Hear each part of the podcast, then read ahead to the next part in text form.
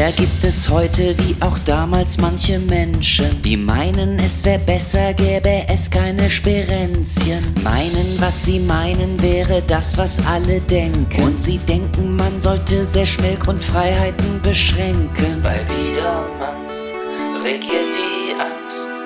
Ohne Überwachung geht's nur Affentanz.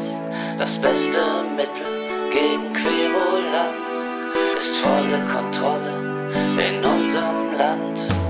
Leider gibt es heute wie auch damals manche Menschen, die meinen, Datenschutz würde die Menschheit nur begrenzen. Wollen keine Devianz und andere Divergenzien. Sie wollen bitte keine Sozialexperimente. Ja, bei Biedermanns regiert die Angst.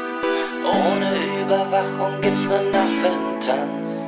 Das beste Mittel gegen Querulanz ist volle Kontrolle in unserem Land. Hallo und herzlich willkommen zu einer weiteren Folge von Dr. Datenschutz, der Podcast der Intersoft Consulting Services AG. Bei mir ist Cornelius und ich bin Laura. Wir sind beide als Juristen und Datenschutzbeauftragte tätig und wir berichten monatlich für euch aus der Welt des Datenschutzes. Heute haben wir eine ganz besonders tolle Folge, denn Cornelius und ich sind heute nicht allein. Wir dürfen heute Dr. Nils Christian Haag begrüßen. Hallo Nils. Hallo. Hallo Cornelius. Hi, ich, ich äh, stelle kurz Nils vor, weil es ist mein alter, liebgewonnener Chef. Also bis dato würde ich sagen, der beste Chef, den ich je hatte. Aber deswegen ist er, also deswegen ist er auch hier, sonst würden wir ihn wahrscheinlich nicht einladen. Ah. Aber, aber wir würden ihn sonst nicht kriegen, Cornelius. Ah. Wahrscheinlich würden wir ihn sonst nicht kriegen. Problem. Genau, genau. Aber der Nils, der ist ja bei der Intersoft Consulting Services AG Vorstand. Mhm. Und dementsprechend hat der also äh, das, was wofür du jetzt arbeitest, aber im Grunde ist er ja Mitentwickler, würde ich sagen, dieses Geschäfts.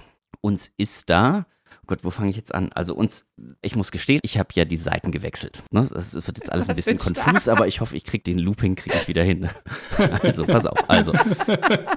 So, Freunde, also ich war ja bei Intersoft Consulting Services AG. ähm, deswegen wurde ich immer und oft und gerne als äh, externer Datenschutzbeauftragter für Unternehmen bestellt.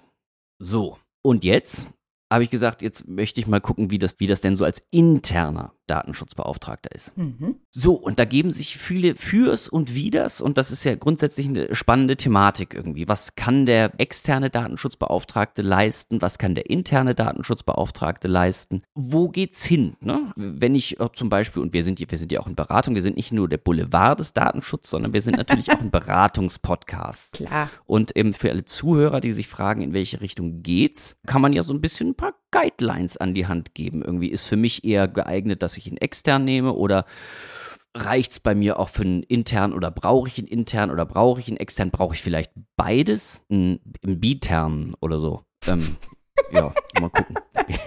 Ich liebe es, wenn du dir Sachen ausdenkst. Gut, also okay, ich weiß, ich, ich verhaspel dich auch, je länger ich am, rede, desto, desto, ähm, ich rede mich hier um Kopf und Kragen. Also. Ach Quatsch, nein, das stimmt ja. Also. also nee, deswegen Nils, möchtest du kurz und vielleicht das machen wir sowieso viel zu selten im Podcast, möchtest du kurz erklären, was Intersoft Consulting Services als externer Datenschutzbeauftragter macht und warum das so gut ist? Und das ist jetzt keine Fangfrage, sondern das meine ich wirklich. Sehr schön. Ja, erstmal vielen Dank äh, für die Einladung. Ich bin heute hier sehr gern dabei und freue mich auch sehr über die Vorstellung, lieber Cornelius. Und gleich die Gegenüberstellung intern, extern ist natürlich auch für mich sehr spannend. Vielleicht kurz was zu uns, äh, wobei, ja, ich weiß gar nicht, ob das sonst im Podcast schon hin und wieder gesagt wurde, was wir eigentlich machen, wie wir es machen. Viele kennen es wahrscheinlich. Im Datenschutz sind wir ja im Wesentlichen als externe Datenschutzbeauftragte tätig für sehr viele Unternehmen in Deutschland in verschiedensten Größenordnungen. Das war sogar mal ein DAX-Konzern. Das sind häufig aber auch Mittelständler. Das können Startups sein, also in allen möglichen Größen so dass ich natürlich die Rolle des externen Datenschutzbeauftragten sehr gut kenne und jetzt natürlich auch nur sagen kann, nur der externe macht natürlich Sinn und alles andere ist natürlich totaler Quatsch, ganz klar. Nein, äh, deshalb, ich habe mir auch überlegt, als ihr zu dem Thema angefragt habt, wie glaubwürdig kann ich denn sein, wenn ich da argumentiere, aber du kannst jetzt ja, Cornelius, wunderbar so ein bisschen die, die Gegenposition einnehmen, beziehungsweise du kennst ja auch beide Rollen. Und wir sind allerdings ja auch nicht nur als externe Datenschutzbeauftragte tätig, sondern auch durchaus beratend und ähm, unterstützen in Projekten auch mal interne, so dass wir auch durchaus die andere Seite kennen und ich auch zu der durchaus was sagen kann. Aber erstmal unsere von Intersoft Consulting, jedenfalls im Datenschutzbereich, ist so ähm, die normale Rolle der externe Datenschutzbeauftragte. Und vielleicht, was man noch ergänzen kann, also nicht nur, dass du den Bereich, also bei Intersoft Consulting ja leitest, führst, äh, verantwortest, sondern du bist ja auch selber externer Datenschutzbeauftragter. Also du bist ja auch im Tagesgeschäft drin, du siehst ja die Aufgaben. Du bist ja nicht, du bist ja mittendrin, statt nur dabei quasi. Ja, und vor allen Dingen ja auch nicht nur, ne? Also das ist ja, er kann ICS mhm. ja schon das Happy Clappy Paket anbieten. Also das ist, ne? ja. Also ich greife das kurz gerne nochmal auf. Genau, also ursprünglich angefangen habe ich hier ja vor, vor 13 Jahren. Da waren wir noch sehr viel kleiner. Da waren wir, konnten wir alle an einem großen Tisch sitzen und ich habe selber erstmal angefangen, wie macht man das am besten als externer Datenschutzbeauftragter und selbst mit den Kollegen, Kolleginnen, die schon da waren, viel erarbeitet und überlegt, wie, wie gehen wir das eigentlich an? Und bin dann halt mehr und mehr so in die, die Managementrolle gekommen, um eben das Ganze auch eher größer zu denken und zu gucken, wie wir das eben auch toolgestützt und sonst wie machen können, bin aber der Beratung selbst auch immer treu geblieben, weil ich es auch immer gerne wollte und habe deshalb auch nach wie vor auch eigene Erfahrungen, die ich da sicherlich so reinbringen kann, aber eben auch ganz viel von den inzwischen ja über 50 Kolleginnen und Kollegen, die das jetzt machen bei uns und mit denen wir uns halt sehr viel austauschen auch immer. Ja. Ja. Gut, ähm, nehme ich zur Kenntnis. genau. Du hast davon gehört, Cornelius, genau. Ja, genau. Du hörtest davon. Nein, aber es ist ja auch nochmal ganz wichtig. Ich finde immer, ich sag mal als Vorstand reden, also die, die Blickwinkel sind ja immer auch ein bisschen unterschiedlich und was, worauf man guckt. Und ich glaube auch, dass es die aktive Arbeit, ich sag mal wirklich beim und am Kunden und die Themen und auch an den Themen dran zu bleiben, das ist schon auch eine Besonderheit, auch bei allen unseren Akteuren, auch im Management. Ich finde das einfach ein wichtiger Punkt. Deswegen wollte ich das einfach mal rausstellen, weil wir sind halt toll. Ne? Also kann man ruhig mal sagen. So. So. Genau. Ja. Gut, dass du es so. auch sagst und nicht nur ich, der es vielleicht nicht ganz so glaubwürdig herüberbringen kann aus der Rolle. Nein, aber was man auch dazu ganz klar sagen muss, dass sich, wo wir gerade so über diesen zeitlichen Abriss sind, dass sich diese Rolle auch über die Zeit extrem gewandelt hat. Ne? Also spätestens seit der DSGVO ist so eigentlich die Wahrnehmung des DSB auch eine ganz andere geworden. Von, ich sag mal, früher oft lästig und naja, muss man irgendwie machen und brauchen wir das wirklich zu deutlich größerer Bedeutung oder das merken wir eben auch ganz deutlich so an den Feedbacks, dass eben auch viel ernster genommen wird, das Thema insgesamt. Das ist vielleicht erstmal ein ganz guter Übergang, wenn ich da einmal kurz reingehen kann. Also einfach überhaupt erstmal Rolle DSB ganz allgemein, bevor man hier, ich sag mal, Battle of the DPOs startet quasi, ist es ja vielleicht erstmal noch so die Frage, wo kommen wir eigentlich her? Und das ist ja auch in Deutschland ich sag mal, ein bisschen besonders. Also wir haben natürlich die DSGVO, die sagt, da gibt es einen Datenschutzbeauftragten, aber das dann, also die Pflicht, eins zu bestellen, ist in Deutschland besonders geregelt und geht deutlich über die Anforderungen aus der DSGVO erstmal hinaus. Wir haben dann nämlich den Paragraph hier, schlag mich tot, 38 BDSG, also Bundesdatenschutzgesetz, und da haben wir nochmal eine besondere Regelung in denen im Prinzip Unternehmen ab 20 Personen, also die regelmäßig automatisiert personenbezogene Daten verarbeiten, da steht da so drin, dass man eben ein DSB benennen muss. Das ist in anderen Ländern in Europa ein bisschen anders. Das heißt also auch die Rolle des DSB mal neben anderen Besonderheiten, die wir auch noch haben in Deutschland, ist erstmal besonders gestärkt und die Verpflichtung und auch, ich sag mal, der Druck auch für Unternehmen ist da eben nochmal ein ganz anderer in Deutschland, als es vielleicht auch in anderen Ländern der Europäischen Union ist, die im Prinzip ja auch die DSGVO zwar haben, aber vielleicht nicht so zwingend einen DSB brauchen. Ja, also es ist wirklich ein urdeutsches Thema, würde ich mal sagen. Also auch wenn es jetzt europaweit geregelt ist, ähm, das hat sich auch so im Gesetzgebungsprozess ja so entwickelt, dass wir doch durchaus in Deutschland den Datenschutzbeauftragten wirklich beibehalten wollten. Und ich hatte dazu mal eine ganz nette Situation. Das war so 2016 rum in unserem Netzwerk, in unserem Privacy Europe Netzwerk, habe ich mit, mit italienischen Kollegen zusammengesessen und die fragten so ein bisschen, ja, dieser Datenschutzbeauftragte, was ist das eigentlich und wie, wie kann denn das sein und so weiter. Dann habe ich das so ein bisschen beschrieben und die haben mich wirklich so ganz ungläubig nur angeschaut und meinten dann so, aber das wäre dann so, als ob man den The Police and the Thief in, in one person, äh, das kann alles nicht sein. Also das, das ist quasi jemand im Unternehmen, das Unternehmen selbst kontrolliert, das, das war für die gar nicht vorstellbar. Also deshalb auch kulturell etwas, glaube ich, was sozusagen in, in Deutschland vielleicht so ein bisschen näher liegt als in manch anderen Ja, okay, interessant. Die, die Italiener-Story Story kannte ich noch nicht. das ist voll gut. Vor allen Dingen, es kommen ja auch so ein bisschen die, ich, wirklich die ganz schlimmen Seiten, die man den Deutschen auch manchmal gerne zuschreibt. Ne? Also intern ruhig auch. Sachen genauer gucken und dass sich das nicht widerspricht und dass das anderorts vielleicht nicht so wäre. Ich habe so gerade meine Nachbarn im inneren Kopf so, die dann auch finden, das Ordnungsamt rufen zu müssen wegen jedem Pups. Das ist so gerade meine Assoziation, die ich habe. Das ist, wir Deutschen können das. So. Ja, aber also das ist ja ein bisschen deutsches Klischee, ne? Das ist ja, so ein total. bisschen Fluch und Segen des Deutschen irgendwie, was du ja auch, würde ich jetzt, also das ist vielleicht nur meine Wahrnehmung, aber was du ja auch durch die Industrie merkst, der Deutsche, der braucht halt äh, zwei, drei Jahre länger als die anderen. aber dann, ne, dann hat er einen Prozess aufgesetzt, Freunde. Dann hat er einen Prozess aufgesetzt und dieser Prozess läuft. Richtig gründlich. Genau, richtig gründlich mit aller erforderlichen Gründlichkeit. Da kommt vielleicht dann auch der Datenschutzbeauftragte an sich ein bisschen ins Spiel. Denn das ist jetzt ja auf den ersten Blick, hat der Datenschutzbeauftragte soll irgendwie die Prozesse überwachen und so. Und damit geht natürlich auch doch ein erhebliches Maß an Dokumentation einher, was jetzt auf den ersten Blick nicht unbedingt einen Mehrwert bringt. Ne, aber jetzt so, so three years forward und so, dann geht es um Prüfungen und dann soll man gucken, was überhaupt alles passiert und so und dann kann der deutsche Datenschutzbeauftragte kann sein Verarbeitungsverzeichnis präsentieren und alles ist gut. Ja, aber dieses, diese Rolle ist natürlich auch, und das merkt man natürlich, Unternehmen arbeiten ja auch gerne länderübergreifend und das hat man immer wieder und ich meine, das ist ja auch dann häufig eine gewollte Expansion oder es werden irgendwelche Unternehmen dazu gekauft innerhalb ähm, des europäischen Wirtschaftsraums und dann ist man in Gesprächen und die haben manchmal gar nicht so auf den höchsten Ebenen dann irgendwo überhaupt nur den Datenschutz angesiedelt, geschweige denn einen Datenschutzbeauftragten und, und ich weiß nicht, die deutsche Muttergesellschaft hat nicht nur einen Datenschutzbeauftragten, sondern in allen Gesellschaften einen Datenschutzkoordinator, weil besser ist. Und das ist natürlich einfach von der Mentalität, auch vom Selbstverständnis im Datenschutz, das ist schon mal ein großer Unterschied. Aber Zurück zum Ausgangspunkt. Ich wollte ja nur sagen, ist halt wichtig, brauchen wir in Deutschland. Es kein, geht kein Weg dran vorbei für die aller, allermeisten Unternehmen. Klar, man wollte so ein bisschen die kleinen, also wirklich die Kleinstunternehmen natürlich entlasten, wobei ist natürlich totale Augenwischerei, ne? weil die müssen natürlich, auch wenn sie nicht 20 Leute haben, müssen Datenschutz auch einhalten. Und haben sie nicht mal einen Datenschutzbeauftragten, der sich drum kümmert. Ich finde das also, na gut, äh, anderes Thema, ich erinnere mich an einen Austausch dazu mit Stefan Hansen-Höst, als er gesagt hat, oh, diese Lücken in der DSGVO fällt mir dazu ein. Aber gut, ich würde ja mal vorschlagen, Nils Cornelius, was haltet ihr von?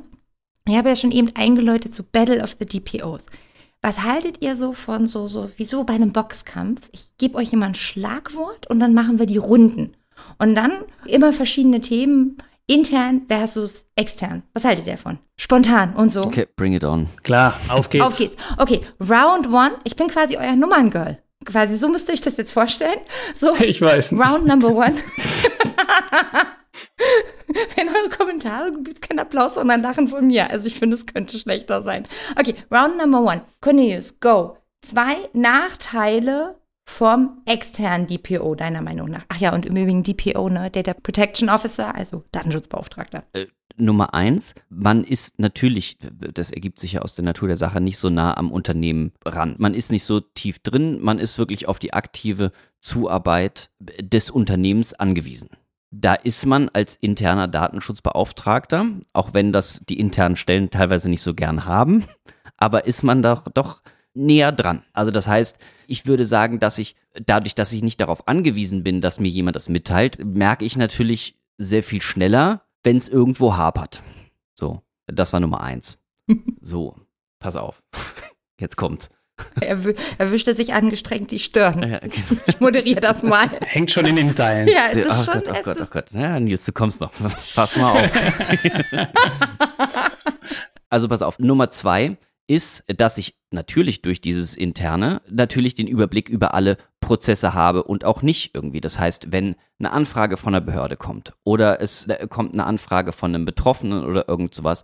Das heißt, ich bin natürlich schnell da und kann auch mal schnell Hilfe leisten. Und das heißt, ich kann auch natürlich passgenaue Hilfe leisten, weil es natürlich nur ein Unternehmen ist, was ich berate und ich im Zweifel auch weiß, wie so etwas bearbeiten werden kann oder sollte. Das heißt, ich habe viel weniger Kommunikationsschritte, als das bei einem externen der Fall wäre. Okay, Nils, das war jetzt schon zwei ordentliche Haken. You go now.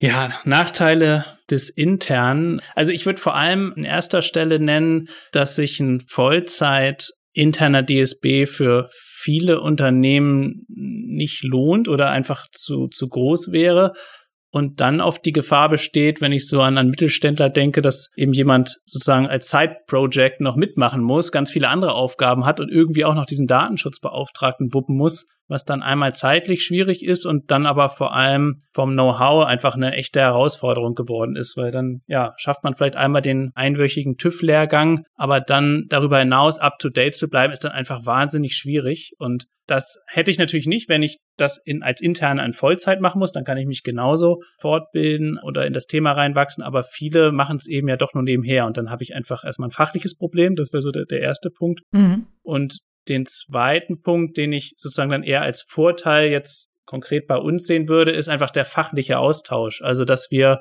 selbst jemand wie du, Laura, auch oder wie andere Kollegen bei uns das zwar in Vollzeit auch machen und da super tief drin sind, haben wir trotzdem immer wieder Fragen, die wir selber noch nicht kennen, noch nicht gehört haben, aber dann Input von den anderen bekommen. Und das ist natürlich auch, was wir anderen voraus haben. Wenn ich normalerweise jemand internes bin und ich bin der Einzige, der Datenschutz macht in einem Unternehmen, habe ich eben keinen, den ich so leicht mal fragen kann. Und das ist, glaube ich, was aus meiner Erfahrung einfach irre viel wert ist und ich auch immer wieder selbst auf Fragen stoße, die ich noch auch nach so vielen Jahren noch nicht gehört habe und dann über diesen Austausch sehr dankbar bin. Das ist sozusagen, glaube ich, so der andere große Vorteil, den ich dann beim externen sehe. Äh, das kann ich komplett unterstreichen, definitiv. Denn natürlich war das bei ICS im positiven Sinne der Flurfunk oder vor Corona noch, als man noch wirklich im Office saß. Da hatte man einfach ein Problem. Und sei es, dass man nur sein Problem mal ausgesprochen hat, irgendwie und jemand anderem mitgeteilt hat, wie die Sachlage ist und der andere dann seinen Input gibt, mal gut, mal weniger gut, aber dass man zumindest dieses Problem mal eruiert hat. Da bin ich natürlich als Interner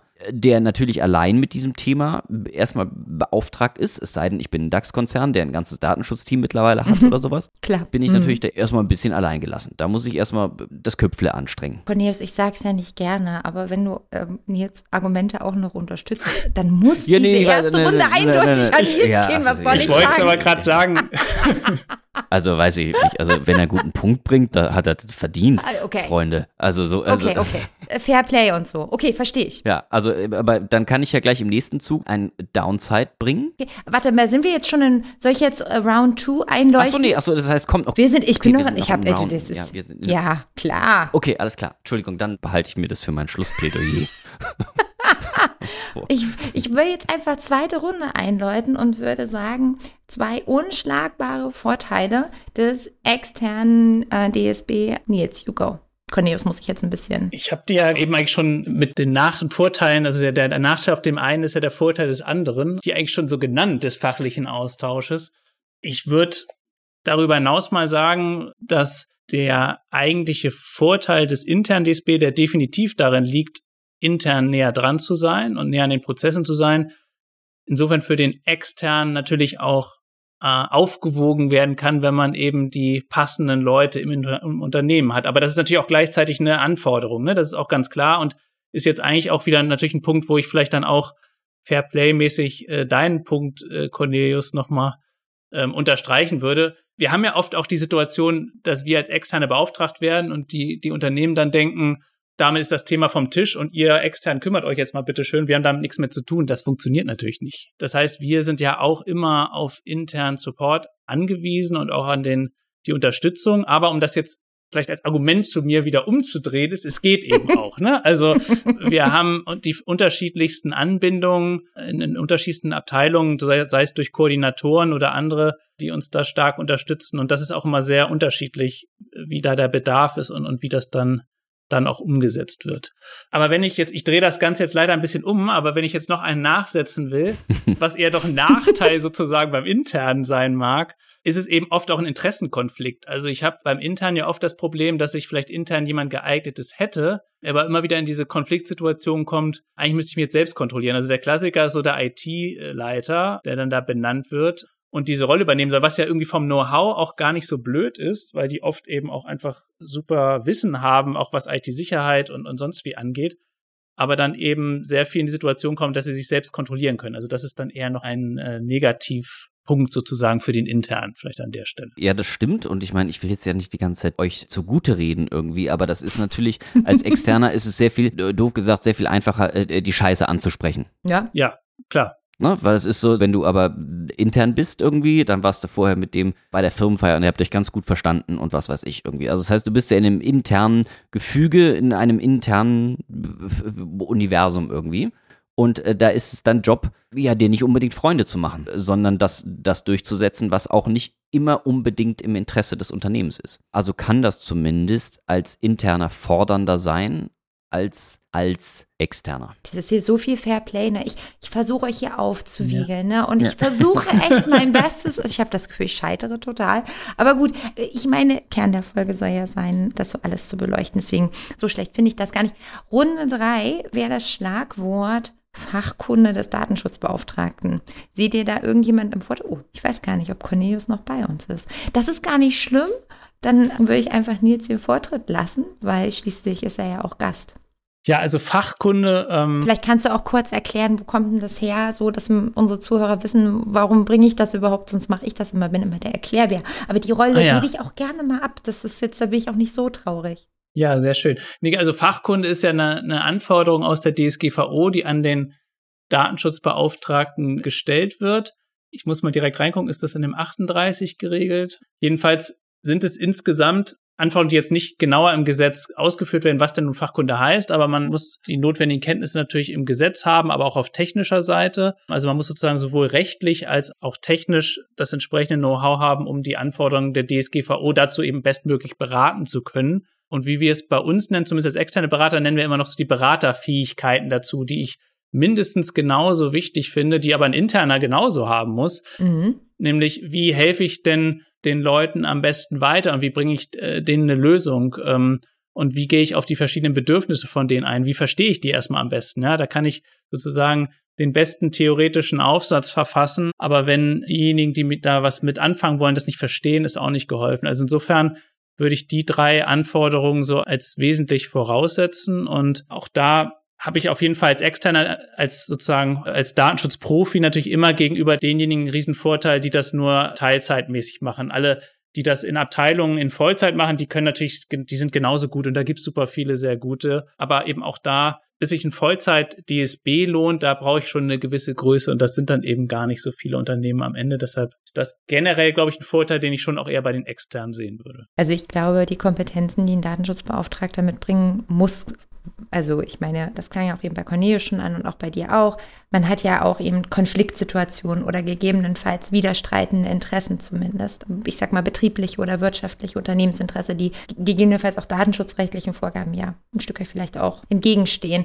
Cornelius, das Stichwort ist, ähm, du warst gerade kurz weg und liebe Zuhörer, ne, ähm, uns hat das Internet ein bisschen zerschossen hier, aber ich hoffe, Cornelius ist wieder voll dabei.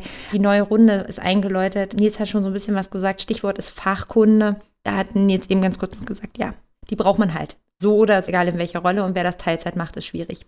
Was denkst du denn? Ja. Ja. Ja. ja. ja, sehe ich genauso. Also ich glaube, dass ähm, ähm, ich würde jedenfalls noch einen Punkt dazu ergänzen, zu dem auch, was du gerade noch sagtest, Laura, also auf die Bedürfnisse einzugehen äh, der einzelnen Leute. Ich habe gerade heute mit einer Kollegin gesprochen, schönen Gruß an Bianca, die mir auch geschildert hat, ja, wie oft man überhaupt erstmal quasi mit den Leuten reden muss, um erstmal Zugang zu bekommen für das Thema. Also, dass die überhaupt auch erkennen, dass es etwas auch wichtig ist und, und das auch annehmen, was man als Rat gibt. Und das sind alles auch Fähigkeiten, die auch übers Fachliche jedenfalls deutlich hinausgehen. Mhm. Was natürlich wieder für den internen DSB spricht.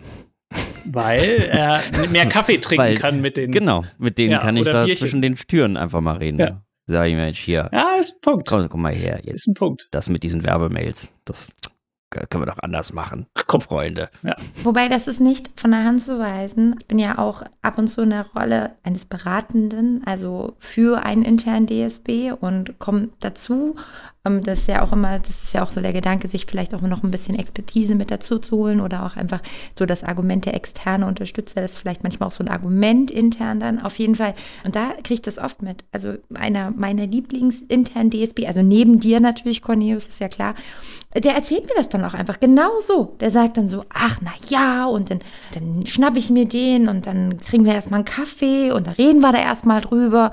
Und das ist, das ist nicht ganz so von der Hand zu weisen. Also der externe DSB DSP kann auch natürlich vor Ort sein, in, in Teilen jedenfalls, aber nie so wie ein Vollzeit-interner DSP. Das kann man überhaupt nicht leisten. Eine kurze Frage von mir an euch, aber jetzt gehe ich ganz, jetzt gehe ich mal kurz in die Schiedsrichterrolle. Aber was meint ihr Betriebsrat und, uh. und Unternehmensseite? Also meine Erfahrung war oft eine sehr positive, dass man als externer DSB da eine ganz gute neutrale Vermittlerrolle einnehmen konnte, aber ich habe jetzt auch nicht die eines internen gemacht, der kann da vielleicht auch reinkommen. Ich meine, da könnte man vielleicht auch eher sagen, der will sich jetzt nicht so gerne da unbeliebt machen, aber wie seht ihr das? Habe ich beides schon erlebt, sowohl in die eine als auch die andere Richtung. Ich habe schon erlebt, dass interne DSB unglaublich gut positioniert waren, im Betriebsrat vertrauensvolle Zusammenarbeit und auch, also respektvoll und vertrauensvoll, ganz, ganz klasse und gut auch fürs Unternehmen, aber auch die Situation gehabt, dass man als Externer dazugeholt wurde, als externer DSB, auch vielleicht in der Hoffnung, jemand Neutrales reinzubringen und weil eben auch Verhältnisse zwischen Arbeitgebern und Betriebsrat auch sehr unterschiedlich sind, das Einbringen eines externen Datenschutzbeauftragten als Power Move äh, von der Arbeitgeberseite gesehen wurde. Auch schon erlebt und auch, und dass das bemakelt war, also das ursprüngliche Ziel quasi gar nicht erst erreicht werden konnte, weil natürlich der Arbeitgeber derjenige ist, aus Sicht auch des Betriebsrats, der ja im Regelfall den externen DSP einkauft. Muss man sich ja auch nichts vormachen, dass der externe DSP unabhängig sein muss und letztendlich frei sein muss in seiner Arbeit und dass das gesetzlich garantiert ist, ja, das interessiert dann im Zweifel gar nicht, wenn vielleicht das Vertrauensverhältnis nicht da ist. Da hilft das eine weniger. Also genauso. So meine Erfahrung. Das würde ich sagen, das ist ja von, also ich glaube, da nimmt sich intern und extern nicht viel. Genau. Aber da kommt es sehr viel auf, mhm. auch da auf persönliche Kommunikation an. Wie kommuniziert man, wie transparent ist man auch miteinander? Das habe ich, habe ich bei ICS im, im sehr positiven wie auch im ausbaufähigen erlebt. Also, dass ich da Betriebsräte hatte, mit denen das super gut zusammengeklappt hat, weil man mit denen gemeinsame Lösungen gefunden hatte und andere Betriebsräte, wo die Kommunikation einfach grundsätzlich schwieriger war. Aber das ist natürlich auch immer nur ein persönlicher Eindruck und mein persönlicher Eindruck war manchmal, dass da ein Misstrauen besteht in einer gewissen Weise, weil man natürlich von der Geschäftsführung quasi eingekauft ist, aber das kann intern wie extern sein. Das kommt dann wirklich auf die, unabhängig davon, ob man intern oder extern ist, auf die Person des Datenschutzbeauftragten an und auf die Personen des Betriebsrates, wie gut man das zusammen machen kann. Ich glaube, es gab auch zu Anfang der DSGVO irgendwie gab es ja auch doch die Diskussion oder grundsätzlich die Diskussion, ob denn der Datenschutzbeauftragte nicht originäre Aufgaben des Betriebsrates erledigt oder ob das nicht ein Teil davon ist irgendwie und ob deswegen eigentlich sowieso Betriebsrat und Datenschutzbeauftragter Hand in Hand nebenher laufen müssten, weil sie gleiche Interessen haben. Mhm. Das ist ja de facto nicht so, weil die, das ganze Selbstverständnis auf, auf völlig anderen gesetzlichen Grundlagen äh, natürlich beruht. Absolut. Und weil man als Datenschutzbeauftragter, also den, schwierig, den, den Arbeiter an sich, würde ich jetzt mal sagen, oder den Beschäftigten an sich im Blick hat, aber natürlich nicht als Arbeitnehmer, ja. sondern als, als Betroffenen. Und ähm, das macht schon einen Unterschied, für mich zumindest. Also ich habe auch schon die Situation gehabt, klassische Situationen, im DSB arbeitet mit einem Betriebsrat zusammen, zum Beispiel irgendein Tool soll eingeführt werden, irgendein technisch, also so, und dann kommt ein neues Tool, so, und der Betriebsrat hat Mitbestimmung und ich werde befragt als Datenschutzbeauftragter, so, wie sehen Sie denn das aus datenschutzrechtlicher Sicht? Und ich bin gesagt, nö, können Sie machen, das und das müssen wir berücksichtigen, das und das müssen wir vielleicht noch machen, aber grundsätzlich geht das. Und der Betriebsrat trotzdem aufgrund anderer Erwägungen, die sich dann ähm, eher begründen aus den Aufgaben aus dem Betriebsverfassungsrecht und ähm, den Bedürfnissen, die sie bei den Arbeitnehmern sehen, äh, sich trotzdem dagegen entschieden haben. Unabhängig, ob ich sage, dass der Datenschutz wäre okay damit, in Anführungsstrichen. So, das ist eben, weil die Rollen doch anders sind und, und auch der Blickwinkel. Ähm, es gibt Überschneidungen. Und gerade bei der Einführung eben solcher Tools, das ist so ein, so ein Klassiker, da arbeitet man gerne dann auch mehr mit dem BR zusammen, anderer Stellen auch, aber das ist so ein Klassiker jedenfalls in meiner Tätigkeit. Und das heißt noch lange nicht, dass man zum gleichen Ergebnis kommen muss. Beziehungsweise, die haben jetzt nicht gesagt, das, was ich gesagt habe, hat nicht gestimmt oder war nicht eine andere Meinung, aber es ist nicht unbedingt so, dass das dann kriegsentscheidend ist für sie. Also, ist vielleicht jetzt eine schlechte Wortwahl. Äh, entscheidungserheblich. So, Punkt. Genau ja, aber ich würde das aber genauso unterstreichen, dass man eben aus der DSB-Rolle eher auch so schaut, was rechtlich vertretbar ist und das ist aus meiner Sicht auch ein bisschen breiter. Also da sind die, ist die Bandbreite ein bisschen größer und der Betriebsrat hat dann durchaus auch die Möglichkeit, das durchaus ein bisschen strenger noch aus seiner Warte zu sehen, je nachdem, was auch zur Unternehmenskultur passt. Deshalb bietet man da oft auch äh, vielleicht als DSB verschiedene Varianten an und da muss man eben gucken, was der Betriebsrat auch mitgehen mhm. will. Ja. Ich hätte dann noch eine heiße nächste Runde für euch. Habt ihr noch Kraft oder ist schon, seid ihr kurz vorm K.O.? Geht noch. Ja, los, letzte Runde, Final Round. Okay, dann so, so ein ganz großer äh, Dreh- und Anpunkt im äh, intern versus extern. Kündigungsschutz. Mhm. Ich kann nicht anders, das muss ich bringen. Beim DSB ist eine besondere Situation, gab es gerade auch wieder eine Entscheidung vom EuGH, nicht vor allzu langer Zeit. So, ich würde da einfach mal Cornelius den Vortritt geben. You go. Ähm, ja, weiß nicht, da ist Deutschland, glaube ich, nochmal weitergegangen, yep. ähm, als, es, als es eigentlich von der DSGVO irgendwie gefordert wurde. Mhm. Dementsprechend wurde das auch vom EuGH überprüft, ob man denn wirklich so strengen Kündigungsschutz wirklich anbringen äh, darf und kann das ist jetzt einfach so, ne? Das, das, bisher gibt es da, also offensichtlich hat der EuGH da keine Probleme mit gehabt. Aber dem lässt sich natürlich vorbeugen in gewisser Form, ne? Also das heißt, ich kann auch, wenn ich einen internen Datenschutzbeauftragten bestelle, dann kann ich diese Stelle oder diese Funktion ja durchaus befristen. Ne, das ist, das ist äh, rechtlich zulässigen und das ist jetzt auch nicht, ähm, wie ich mal sagen, nicht, nicht ausgeschlossen. Kann mich natürlich als Unternehmen, lege ich mich ein Stück weit mehr fest, aber da ist ja der DSB auch nicht der Einzige, der ein Sonderkündigungsrecht innerhalb eines, eines Betriebes hat. Vielleicht für alle Zuhörer, die jetzt da sagen, okay, was, haben die jetzt für ein Fass aufgemacht? Worum geht es jetzt hier eigentlich? Ganz kurz für alle, die es nicht wissen. Der DSB genießt eben einen ganz besonderen Kündigungsschutz. Ähm, das ist eine Besonderheit im deutschen Recht. Cornelius sagt es eben schon, ist geregelt in Paragraph 6 BDSG. In Absatz 4 findet sich das. Das ist wirklich eine Besonderheit. Urteil, auf das wir Bezug genommen haben, verlinken wir natürlich wieder in unseren Shownotes für euch. Dann könnt ihr nochmal nachlesen. Aber der Gedanke ist hier gewesen, ähm, die DSG vorsieht das so nicht vor. Im deutschen Recht ist das so gesehen. Da gab es einen schicken Fall zu mit äh, eben einer DSB, die gekündigt wurde und so weiter, wurde überprüft bis zum Bundesarbeitsgericht und die haben eine Vorlagefrage gemacht. Das haben wir euch alle schon mal ganz, ganz intensiv erklärt, wie das so ist mit den Vorlagefragen.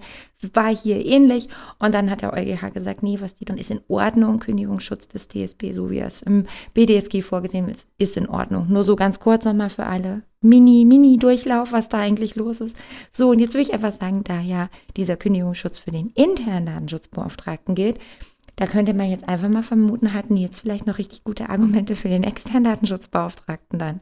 Naja, also wenn ich es jetzt aus Unternehmenssicht sehen will, habe ich natürlich aus Unternehmenssicht deutlich mehr Flexibilität dann beim externen, da ich diesen besonderen Kündigungsschutz nicht beachten muss. Auf der anderen Seite sagen auch die Aufsichtsbehörden, dass ich bei der Benennung eines externen DSB auch eine gewisse Dauer vorsehen muss für, für die Benennung, also für die, die dann auch in, vertraglich festgeschrieben sein sollte, um eben auch zumindest über so eine Fristenregelung eine gewisse Unabhängigkeit zu schaffen, weil darum geht's ja letztendlich, dass ich nicht als Unternehmen mir einen externen DSB einfach nehmen kann und den wechsle ich einfach jeden Monat so, wie es mir lieb ist oder wenn der mir einem irgendwie zu streng kommt, dann nehme ich halt den nächsten. Das ist so natürlich so die Grundidee, aber am Ende schafft es natürlich schon, das muss man ganz klar sagen, deutlich flexiblere Lösungen, die dann mit dem externen DSB einhergehen und dies für viele Unternehmen dann tatsächlich auch ein Argument ist, diesen Weg dann auch einzuschlagen. Die Unabhängigkeit ist natürlich auch genauso beim internen DSB der Hintergrund. Natürlich soll genau, der ja, ja auch agieren können und jetzt nicht sagen müssen, oh, ich vertrete jetzt vielleicht eine unangenehme Meinung, die will vielleicht quasi mein Geschäftsführer nicht hören und das sage ich nicht, weil im Zweifel äh, kickt er mich halt raus. Das ist ja, der Gedanke ist beim internen ja genau der gleiche und das soll natürlich auch ein Gleichlauf sein. Okay, also ich finde, Männers, das war sehr ausgeglichen. Also das wäre, ich wüsste gar nicht, also es wäre, wenn dann nur ein Sieg nach Punkten und ich habe nicht mitgezählt. Also würde ich sagen, unentschieden gab es noch nie beim Boxen. Ich sag jetzt einfach, es ist so und würde einfach sagen, letzte Runde. Cornelius, du wolltest doch noch so ein Plädoyer halten, erinnere ich von vorhin. Und hättest noch so super tolle, wichtige Sachen. Ein Plädoyer. Ja, ich würde sagen, das wäre jetzt genau der Zeitpunkt. So. Ähm, also, wenn man, wenn man extern berät, dann kann man ja auch nur, also, und das ist jetzt kein, kein Für und Wider, sondern eher eine Feststellung, die ich, die ich kennengelernt habe, dann ist man ja von Informationen abhängig, die einem äh, der Kunde liefert. Also das heißt, ähm, äh, der Kunde schreibt mir eine kurze E-Mail und sagt, so Freunde, ich möchte das und das äh, Verfahren durchführen, was muss ich dabei beachten? So, ich habe den Dienstleister und ich habe das und das und die und die personenbezogene Daten muss ich verarbeiten, das und das möchte ich machen, was muss ich beachten? Und da sage ich, wie es als Externe auch mein Job ist, sage ich, ja, alles klar. Also das heißt, äh, Sie haben hier einen Drittlandtransfer, deswegen müssen Sie noch irgendwelche Standardvertragsklauseln. Das reicht aber im Zweifel nicht. Also da ist ein gewisses Risiko geboten. Sie müssen das Verfahrensverzeichnis anlegen. Haben Sie überhaupt schon eine Löschfrist äh, definiert etc. Also das heißt, ich gehe im grundsätzlich das einzige, das datenschutzrechtliche Hopple Hopp gehe ich durch und kann natürlich auch nur aufgrund der Informationen, die ich habe, entsprechend beraten. Da habe ich natürlich als interner eine sehr viel größere Gestaltungsmöglichkeit. Denn da kann ich natürlich kurz mal, kurz mal anrufen oder mich mit dem zusammen an, an seinen Rechner setzen und sagen, so, jetzt zeig mir mal, was du machst. Und nachher stellt sich raus, das mag vielleicht ein Drittlandtransfer sein oder im Zweifel nicht mal, weil sich rausstellt, dass die Daten doch intern irgendwie gespeichert werden oder innerhalb der EU und da gibt es vielleicht einen problematischen Subdienstleister, aber da werden vielleicht nur irgendwelche Metadaten, was weiß ich, irgendwie übertragen. Also das heißt, ich kann es sehr viel besser einschätzen, wie sensibel wir gerade hier sind.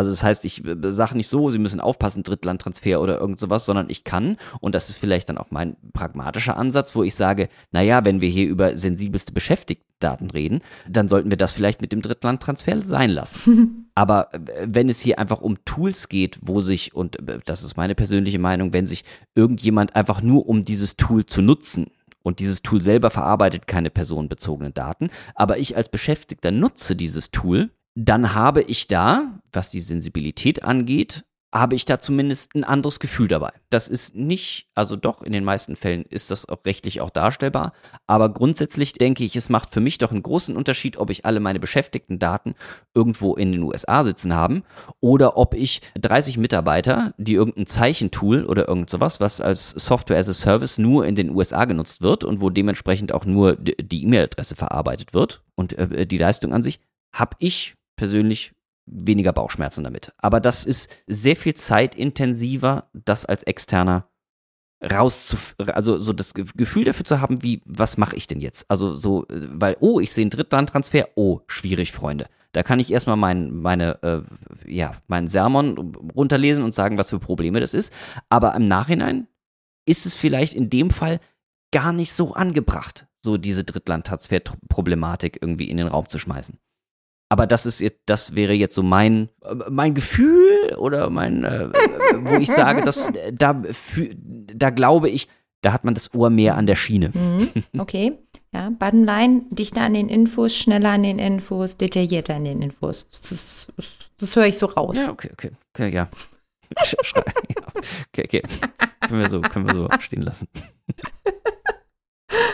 Nils, dein Schlussplädoyer für den externen Datenschutzbeauftragten. Ja, also vor allem der Austausch, die, die vielen neuen Ideen und ich würde mal sagen, das vielleicht weniger im eigenen Saft schmoren, was von außen deutlich leichter fällt, aber auch da will ich jetzt die intern gar nicht zu schlecht reden. Also ich würde es da eher als Möglichkeit sehen für interne, punktuell im Zweifel eher Unterstützung von externen zuzuziehen, was ja auch sehr gut klappt. Also um jetzt mal aus dieser Battle Situation dann doch am Ende noch ein bisschen rauszukommen, weil auch genau das funktioniert ja bei uns genauso gut, wo man interne hat, ähm, die so ihr gewisses Programm machen können und die dann aber für Spezialthemen zu Microsoft äh, 365 oder sonst wie dann Unterstützung von uns dazu und was halt genauso super funktioniert. Ähm, und wo man dann vielleicht das Beste aus beiden Welten machen kann, um das jetzt mal so ganz persönlich noch zusammenzubringen, weil äh, Cornelius Deipuck, der das näher dran zu sein, das ist natürlich ein total wichtiger Punkt, ne? Und den braucht man eben auch als Externer. Und deshalb kann aber auch so dieser rein beratende Aspekt durch Externe auch sehr gut dazukommen. Insofern glaube ich, kann man beides sehr gut auch kombinieren.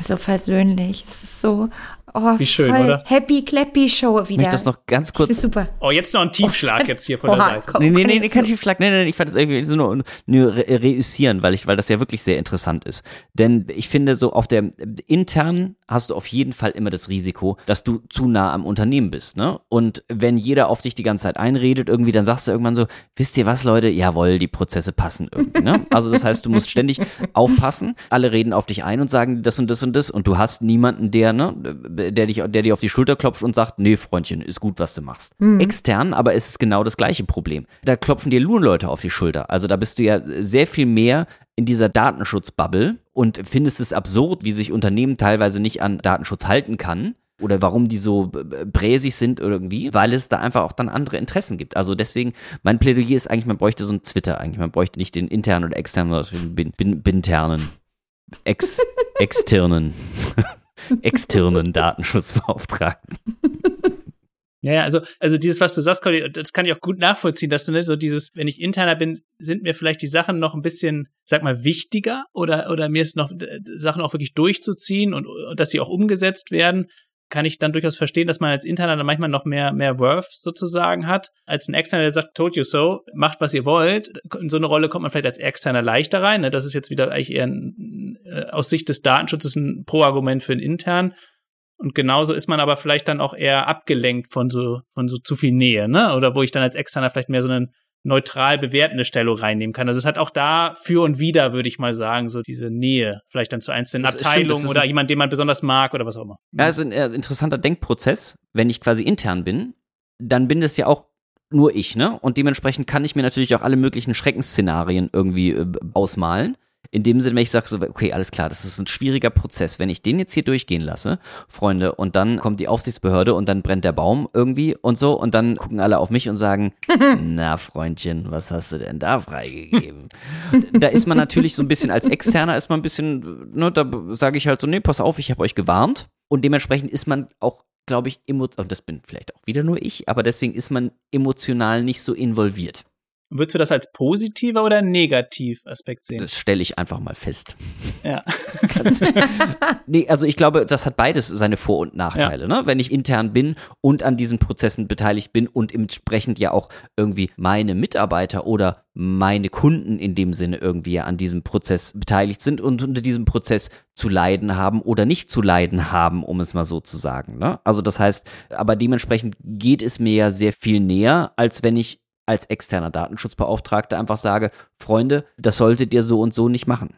Also ich glaube, das ist, glaube ich, eher die, wahrscheinlich einfach nur ein emotionaler, interner Aspekt äh, von mir. Und das liegt vielleicht auch näher am Prozess sein. Ne? Dass ich, dass ich als Externer einfach sage, ja, also passt auf, Freunde, meiner Meinung nach dürft ihr das nicht machen, aber beachtet mal das und beachtet mal das und beachtet mal das, dann denke ich, dann können wir das datenschutzkonform hinkriegen. Das kann ich als Interner genauso machen. Auf jeden Fall. Aber trotzdem fühle ich mich, oh, das ja, keine Ahnung, ich rede mich hier um Kopf und Fragen, aber es ist mein internes Gefühl, dass ich, ich fühle mich dem Prozess näher verbunden. Ich sage so etwas nicht so leichtfertig, wie ich es als externer Datenschutzbeauftragter im Zweifel tun würde. Boah. Nee, aber Nähe, ich finde das total nachvollziehbar. Nähe ist natürlich unterschiedlich. Also ich meine, es gibt sicherlich externe Datenschutzbeauftragte, die sehr, sehr stark in Unternehmen integriert sind und sich auch dann Zugehörigkeitsgefühl haben und auch immer das Unternehmen vielleicht auch wirklich richtig gut kennen. Ähm, aber es gibt auch sicherlich Situationen, da würde ich sagen, ein interner ist deutlich näher dran. Auch an den Menschen und an den Prozessen und vielleicht auch anders involviert, emotional investiert, dass das Unternehmen vielleicht auch erfolgreich ist oder die Risiken fürs Unternehmen nochmal anders einschätzt, weil es ja das, ja, das Arbeitszuhause ist. Ja, im Positiven wie im Negativen, ne? Du kannst im ja, Positiven genau, kannst absolut. du gestalten ja. und kannst was sagen und kannst sagen, so und so läuft es. Im Negativen bist du natürlich auch, und es ist, es ist ja was anderes, wenn du einmal im Monat vorbeikommst oder alle zwei Wochen mal vorbeikommst oder mittlerweile einfach gar nicht mehr vorbeikommst, sondern nur noch Remote-Beratung machst. Es ist ja was anderes, als wenn, ähm, weiß nicht, äh, äh, der Simon kommt in der Pause zu dir und sagt so, Cornelius, ich habe hier den Prozess, ich würde den so gerne durchbringen. Äh, da, da, bin ich ja natürlich anders involviert, als wenn der Simon mir eine E-Mail schreibt und sagt, äh, sehr geehrter von Kram. ja, na klar. Ja, genau. Da wir wollen, äh, folgende Prozess ist geplant. Da kann ich ja sehr viel objektiver darauf reagieren. Du, aber das mit der Nähe ist Fluch und Segen zugleich. Es gibt auch interne es Datenschutzbeauftragte, die mir gesagt haben, die wollen dann Outside Council haben und sagen, wir möchten es gern, weil das hat eine andere Tragweite auch im Unternehmen, weil es ja von außen kommt. Auch das kann ein Näheproblem sein. Ein interner das sagt, der schwer oder schwerer gehört wird, weil er so nah dran ist, auch an den Menschen. Also auch das schon erlebt. Also Nähe ist, glaube ich, ja, ich glaube, das ist echt Fluch und Segen, gerade beim Intern. Absolut. Und ich meine, aber das ist ja auch etwas, was ICS ja auch mittlerweile macht, sind ja auch diese projektbezogenen äh, Beratungen. Ne? Absolut, Denke ich genau, genau aus dem Hintergrund ja auch passieren, dass der Datenschutzbeauftragte vielleicht einfach sagt, Freunde, das ist wichtig, das Projekt, aber ich brauche da jemanden externes, der mir äh, den Beratungs-, also das, Backup vielleicht auch einfach gibt, der mhm. mir im Grunde das bestätigt, was ich, was ich sowieso seit Jahren predige. ja, das aber auch, weil Projekte vielleicht sehr komplex sind, äh, technische Herausforderungen noch mit reinspielen. Das ist ja sowieso das Dauerspannungsfeld im Datenschutz und man dann vielleicht sagt, okay, es ist nicht nur irgendwie Rückendeckung, die man äh, sich dazu holt, sondern auch eben natürlich auch vielleicht noch weitere Expertise, weil gerade das Stichwort Fortbildung von einem DSB ist ja, kann ja eine Vollzeitaufgabe sein. Da passiert ja einfach unglaublich viel. Es ist super komplex, ganz viele Bereiche, die das betrifft und das kann ja auch echt eine Riesenherausforderung sein und gar nicht auch nur vom Know-how gedacht, sondern auch von den Kapazitäten. Also das haben wir auch ganz oft, dass es dann mal mhm. heißt, so wir haben jetzt in einem halben Jahr super viele neue Projekte laufen, deshalb brauchen wir jetzt einfach mal mehr Ressourcen, überhaupt was machen zu können. Und das kann man natürlich dann auch durch, durch externe zusteuern. Aber auch das, ne, das können externe durch Unterstützung oder durch ein Team machen, aber das könnte natürlich auch genauso ein interner sein, der sich da Beratung dazu holt. Ja. Ach, wir sind eine glückliche Familie. Hm, ach, wie schön. Alles, schön. alles ja. für den Datenschutz. So, oh, ich habe es mal wieder gesagt. Das hat schon seit vielen Folgen, habe ich das nicht sagen können. Super. Ich, ich, oh, ich bin ganz glücklich. Voll die schöne Folge. Also, ich habe den Eindruck, wir haben, wir haben eigentlich alles also eigentlich alles irgendwo ein bisschen abgefrühstückt. Habt ihr das Gefühl, irgendein Argument ist überhaupt noch nicht gehört worden? Nee. Ihr seht auch ganz zufrieden aus, habe ich den Eindruck. Also ich bin, ich bin der Meinung, Unternehmen sollten sich einen internen und oder externen Datenschutzbeauftragten ähm, holen. Natürlich. Ein interner, der durch einen externen vertreten wird oder umgekehrt. Genau, genau. Man weiß es. Es geht ja auf jeden Fall auf jeden Fall einen Datenschutzbeauftragten. Da können wir uns drauf einigen. Me mehrere. mehrere. Mhm, okay, verstehe ich. Also, äh, und, und, und warte mal, und diese, diese neu geschaffene Twitter-Rolle, die du schon beschrieben hast. Also eigentlich als Optimum, habe ich verstanden. Okay. Ja. Ja, okay. Was für ein Schlusswort. Wie immer freuen wir uns auf eure Anregungen und eure Kritik. Kommentiert dafür gerne den Podcast oder gebt eine Bewertung bei Apple Podcast ab oder natürlich auch immer gerne bei Spotify. Empfehlt uns gern weiter an andere interessierte Hörer. Außerdem freuen wir uns über jeden einzelnen Abonnenten. Wir planen bereits schon die nächste Folge. Es bleibt also spannend. Ansonsten findet ihr detaillierte Infos zum Datenschutz auf unserem Blog unter www.dr-datenschutz.de und für alle die, die etwas weniger weniger Zeichen verarbeiten können, findet ihr uns bei Twitter unter Dr. Datenschutz. Dann würde ich einmal schon mal sagen, vielen Dank, Nils, dass du da warst. Eine sehr schöne Folge. Vielen Dank. Ja, ebenso. Vielen Dank und alles Gute. Tschüss. Tschüss und bis zum nächsten Mal. Bis dann. Ciao.